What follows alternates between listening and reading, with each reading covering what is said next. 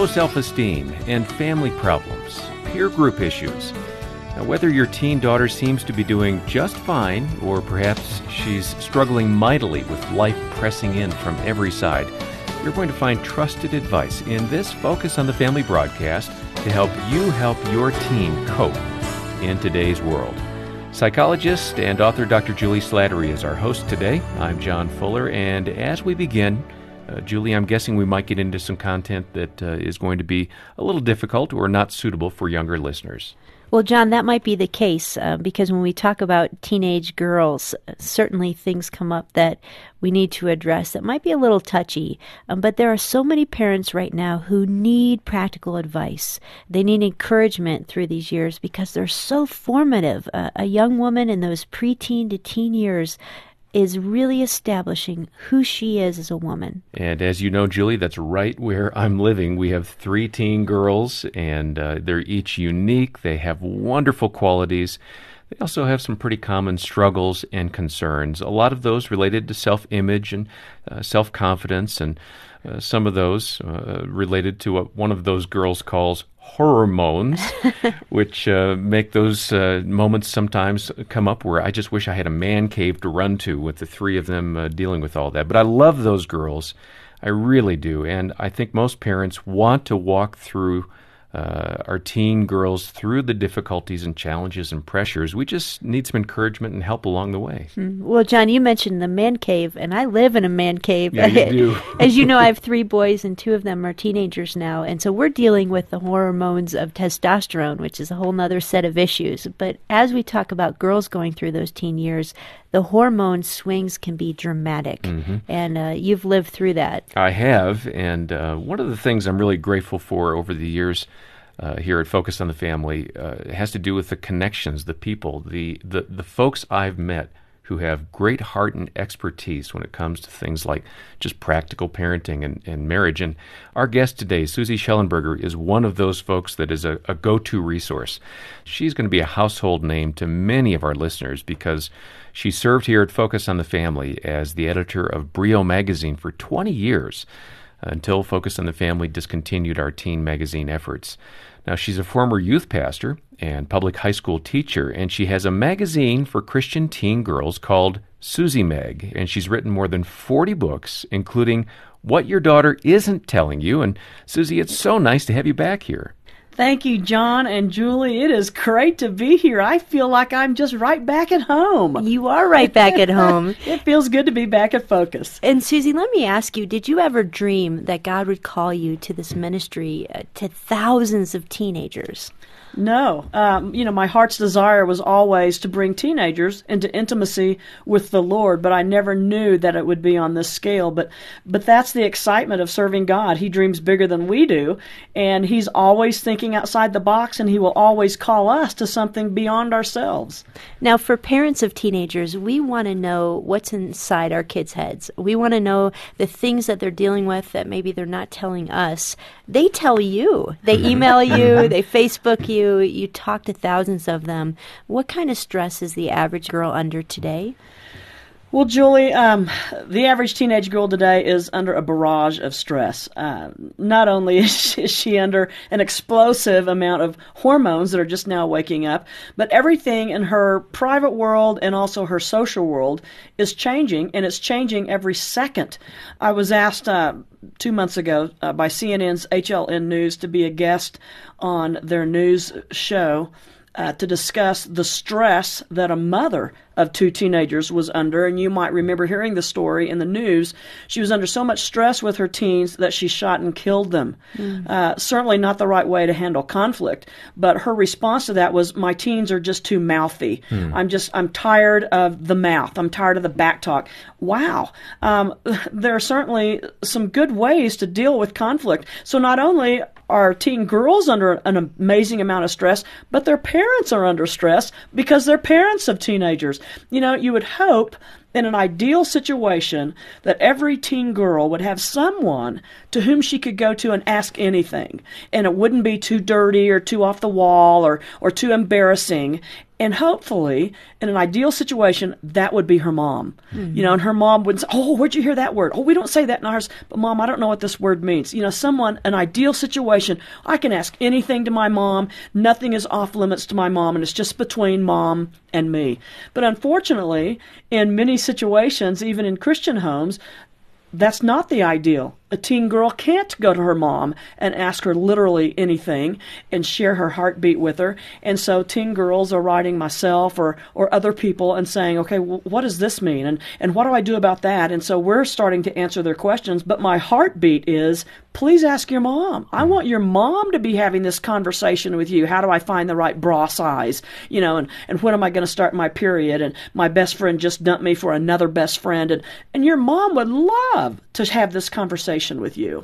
Susie, as you talk about stress and uh, the stress that's happening in the average home, there was a recent study that came out that said 85% of teens said that they're stressed out and that the number one source of stress is actually what's happening at home. And so, home is not this haven for most teens where I can come and get recharged and process life it's actually adding to the stress that the teen is dealing with. It really is, Julie, and, and that's sad because you would hope in a Christian situation our home could be our shelter from the storm, our rock, our safe place. But take a look at our economy today, and usually both parents are having to work now, and it's all they can do to pay the mortgage and food on the table and kid and clothes. And then, oh, we've also got orthodontics and piano lessons and soccer fees. And so home has become, in many situations, a volatile place where when kids go home, that's where the stress builds, and they leave home and go to school or go hang out at the local place because that's where their stress is now being relieved instead of at home. There's tension between mom and dad, there's tension with siblings. Um, a lot of homes, as you know, now uh, are blended families, and there's tension between stepsisters and stepbrothers. And, and how do I handle all that as a teenager? Plus, on top of that, multiply the fact that my hormones are going wacko and I can't understand math and I forgot about the history quiz and, and friendships and relationships and it's it's almost more than a teenager can handle. Hmm. Susie, uh, you talked about the fact that a lot of teen girls can't talk to mom. Uh, why is that? I mean, you mentioned some things just now, uh, busyness and distraction, right. but is there something else going on there? Well, John, a lot of times mom is not as available as she was 10 years ago, 15 years ago, when girls were talking more to their moms. Um, girls are turning more to their friends now. And of course, that's a trend that we've seen for the past couple of decades. But a lot of times mom is gone. I mean, she has a job and she's paying bills. When she is home, she's not focused on her daughter. She's focused on, I have to get the supper ready for the family and I've got to get a load of laundry in and I've got to do this bit of amount of work at the computer before tomorrow's uh, board meeting at work. And, and so, um, you know, a lot of times mom just is not available. And so, mom, let me encourage you to start a date night with your daughter if you need to do that. Take your daughter out for a cup of coffee or a hamburger once a week, once every other week, and just have an hour of uninterrupted time, you know, with your daughter. Uh, another reason girls aren't talking to their moms uh, is because it's tough if you haven't already established that in your home. It's tough to get that started. But I don't want any moms listening to this thinking, oh no, now I've blown it. There's no hope. Yes, there is hope right now, but let me put this little paragraph in here real quickly.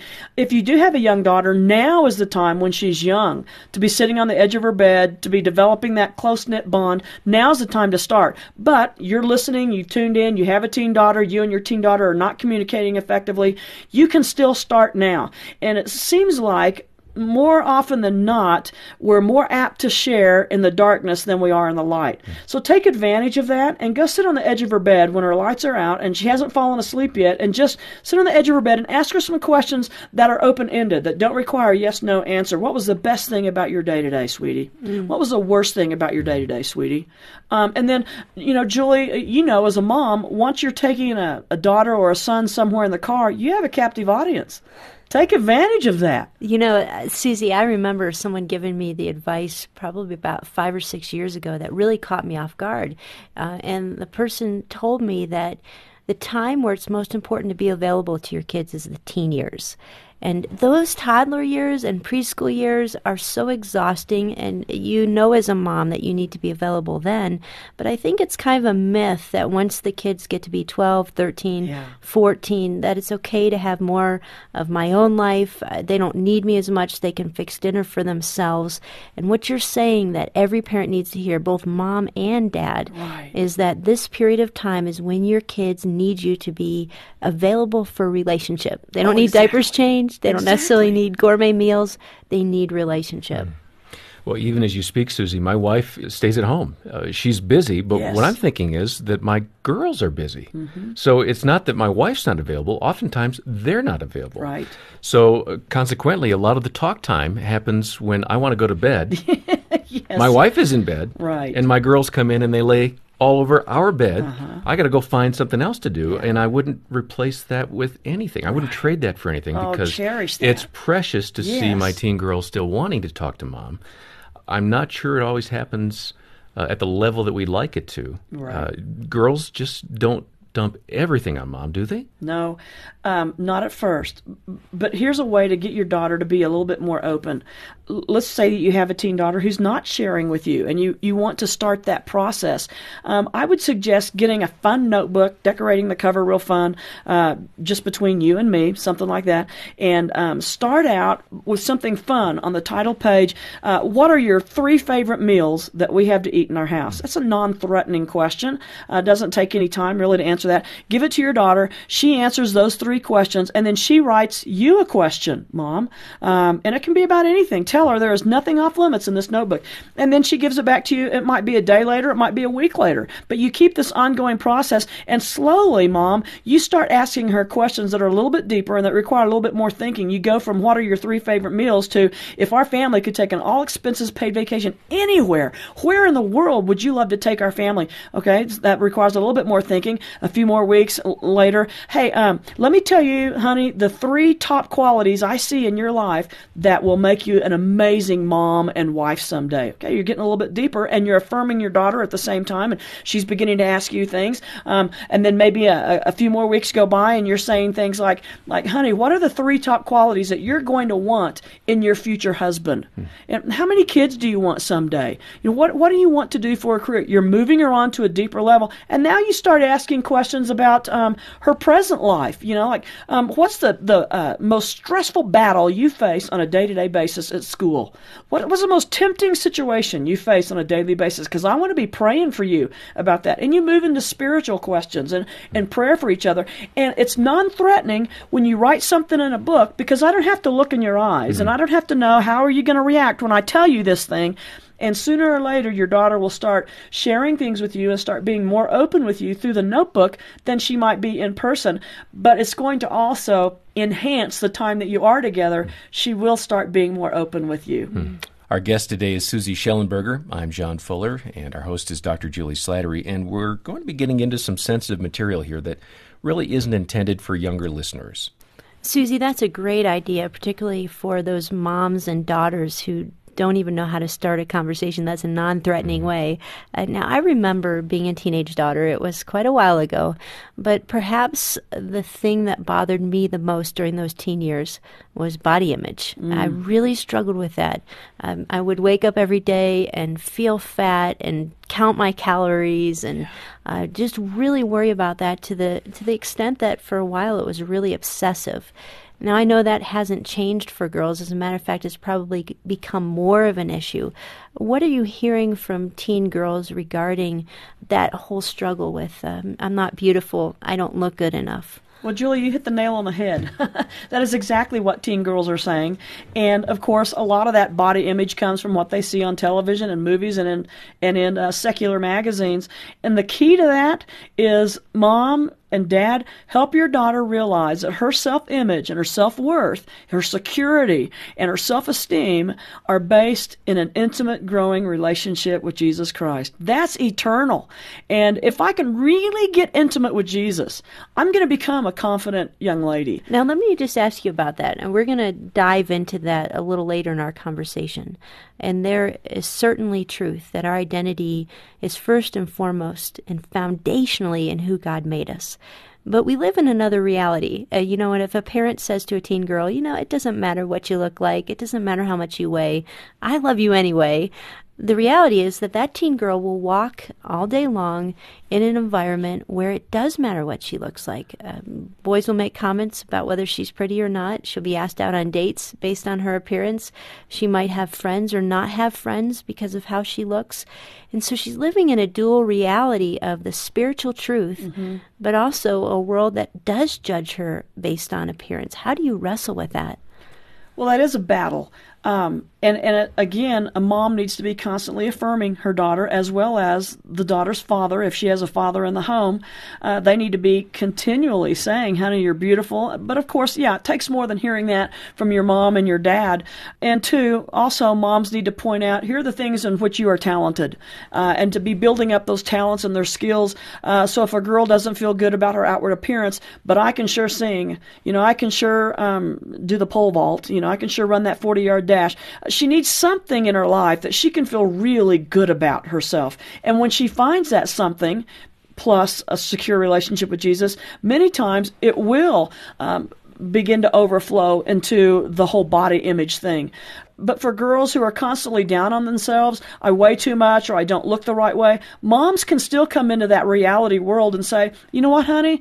Together, let's join a gym and let's start working out twice a week or let's start working out on Saturdays. Together, let's just walk around the block two times every single evening before dinner or together let's go on a little i hate to use the word diet because as soon as i say that girls are going to rush into an eating disorder and as you know as a psychologist that's already explosive so i mm hate to mm. use the word diet but but honey together let's see if we can cut out sugar for a week or whatever but it takes mom entering that world with her and taking her to the makeup counter in the mall at clinique and saying let's get a free demo done on you let's see what looks best on you um, and how to apply it properly and, and, and what your colors and shades are. Even as you're talking about that, there's such this tender balance between let me help you uh, with your appearance without overemphasizing it. You know, I can mm. think of a couple very benign comments that my parents made to me as an 11 or 12 year old uh, that were not critical at all, but I took them that way yeah. and they sent me down a spiral of almost a full blown eating disorder. Mm. Uh, and girls around those teen years are so sensitive to a little suggestion of, you know, maybe you should cut out sugar for a while. How does a mom and dad encourage their daughter in the appearance again without sending the message that you're not acceptable the way you are? Well, I think if we can make it sound like it's their idea, you know, mom, I really want to lose weight, or oh, I'm just so fat.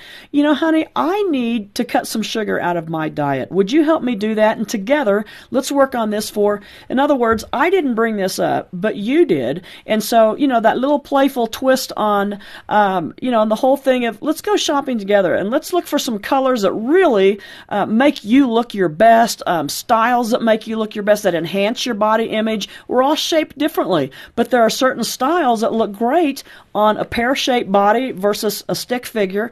Um, and that's where mom can come in without making it seem like you need to get a different kind of dress for you. Those mm. slacks look terrible on you. We need to get different kind of jeans. You know, there is a way to do that delicately. But right, parents know almost anything that you say can be turned around and twisted because these are sensitive years. You know, um, Oh, you did your hair differently today. Why are you always on me about my hair? No, I'm, not saying that. I'm just Were noticing you at my that house earlier today. you know, so we do need to be careful. Um, do you, honey, you don't really need that second piece of dessert. Why do you always say I'm so fat? You know, we do need to watch what we say as parents, and just know during these six years between 13 and 19, almost anything I say can be blown out of proportion. So go the extra mile and be insensitive and watching what we say how about the impact of things like teen magazines and just the media that portrays a, a, truly unrealistic view of what we're supposed to look like? Right. Well, it is unrealistic. And during my days here at Focus with Brio, um, we got so sick of of all the photoshopping and stuff that teen mag- secular teen magazines would do, and girls would write us, and I, I'll never look like this. And and we had a policy of very rarely would we touch someone up on our cover. I mean, uh, I remember one time we did a profess- a story of a professor professional uh, wakeboarder, and she was real sunburned. So we kind of lightened the sunburn on her skin. But hey, if someone had a big nose, she went on the cover with a big nose. I mean, we weren't going to Photoshop that out. And so we uh, went to the trouble of doing a two or three page layout on one of our issues and showed our readers this is exactly what can happen in a photo shoot and photo shopping, and took an ordinary teen girl who wasn't model stick figure and didn't have the smoothest skin. And by the time we were finished with her, looked like she could have been on the cover of 17 magazine and just showed our readers this is what photoshopping can do. We don't do this in Brio, and we want we don't want you to keep falling for it when you see this in other magazines. Just know that it's already been photoshopped. Nobody looks that perfect. In fact, all the tousled look and the scruffy look, even that takes hours to prepare. Mm. But you're right, a lot of the stress does come from teen magazines and not only with appearance but with sexuality. I read recently in a 17 magazine that it was a quiz, how do you know when you're ready to have sex? Well, you'll know when you're comfortable with the guy, when you've mm. thought through what you're going to do if you get pregnant, uh, if you love him. These are ways to know you're ready for sex. Mm. And it, it, just angered me. And so I put a, a little one question quiz in Susie Magazine. I think it was a March issue. Uh, it was called How Do You Know You're Ready for Sex? Well, there's only one question you have to answer, but it has to be answered with a yes. Number one, are you married? Mm-hmm. yes, no. That's when you know you're ready for sex. That's all there is to it. And so, yeah, not only with body image, but also with sexuality and moral standards, everything. Uh, secular magazines are just barraging our girls with lies. Mm. You know, that brings up the issue of technology. No longer is it just magazines. Uh, girls are being barraged with what's happening on the internet. And uh, one thing that is going to raise concern for parents and needs to is the issue that pornography is no longer a boys' issue. Mm. It certainly is a boys' issue, but it's now capturing right. many, many, many of our teen girls. Right. And for some moms and dads listening, this might be a little bit of a wake up call. What's happening? Well, Julie, I get a lot of emails and letters from teen girls who say, I'm embarrassed to admit this, but I'm into pornography. Never planned on it, but I just stumbled onto it and now I'm hooked and help. I don't know how to get out of it. And it is a huge girl thing now. Um, and again, I hope it's something that teen girls can eventually talk to their, their moms about. I need help in this area, or their youth pastor, or youth pastor's wife, or a Sunday school teacher, an adult female who's a strong spiritual uh, example in her life. And also, Julie, you know, with the, the sexting uh, that has just mm. exploded now. When girls are just, well, Susie, it's just a joke. I'm just joking joking about it. The stuff that I'm sexting, this picture or these, you know, whatever. Uh, no, girls is not a joke. Uh, that's a sin problem. It really is. You know, when we're when we're putting ourselves out there for the opposite sex, that's not a joke. Uh, that becomes a spiritual issue. It becomes an issue of integrity. And I try to help girls understand too that whatever you put out on the internet, your Facebook page, your MySpace, whatever, your tweets, whatever you're putting out there, it is out there. And now colleges and even uh, professional businesses have uh, these people that they hire professional companies who go out and search and can find all the stuff that you've put out there. So, uh, a 15 year old girl who's bragging about her sexual escapades or doing this or that on Facebook, and she can't figure out when she's 18 why she can't get into the college of her choice. And they're coming back saying, Do you realize when you were 14 and 15, you know, what you were putting out? We don't want that kind of student in our university. Is that really happening? It really is happening. And when girls are applying for a job, if their dream, this is my dream job, and the, the employer says, You know what? No, I'm sorry, because this is what came up when we did the search. And, you know, who knew back six years ago, eight years ago, when I was 13 or whatever, when I was bragging about Tony and I did this, or, you know, Jason and I, or whatever, that it would haunt me now and come in the way of me getting my dream job. Girls have to be careful what they put out there. It's out there. Wow. Well, John, you know, as we talk about all these things that teen girls are facing, all mm the temptations, all the trials, yeah. it, it's so complicated, but it's also so simple. in what Susie's saying that it's all about relationship, mm-hmm. relationship yes. with mom and dad, relationship with the Lord.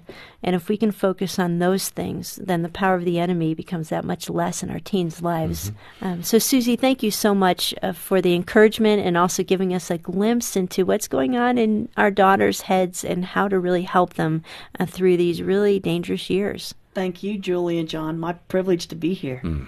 And as I've noted, I'm the dad of three teen girls, and so I appreciate, Susie, the uh, things that you've addressed, some of the difficulties, and the practical tools that you've offered to parents uh, to help us better connect with our teen daughters. And if you're not to that stage yet, then get ahead of the game and be better prepared through programs like this and other related resources. Our program today provided by Focus on the Family, and on behalf of Jim Daly, Dr. Julie Slattery, and the entire team here, thanks for listening in. I'm John Fuller.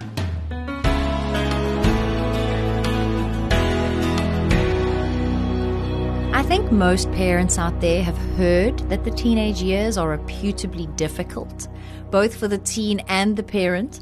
And as we listen to the discussion today about dealing with teen daughters, my ears were very attentive to what was being said. I have three girls. Two are already teens. But the greatest thing I learned today was to hold tight to the relationship with our teen.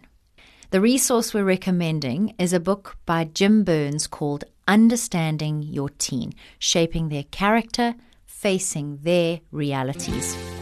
Whether you're facing serious troubles or need simple tips for a better family life, this book offers help and hope. Another fantastic resource we have available digitally is the Launch into the Teen Years Kit. It's a dynamic video based program created by Focus on the Family to get you and your preteen talking about how to make great decisions and soar with confidence through these crucial years. You can access these resources when you visit our website at safamily.co.za or call us on 031 716 3300 to order. Thanks for being with us today. I'm Alison Schnell for Focus on the Family Africa, inviting you back next time when we'll, as always, help you and your family thrive in Christ.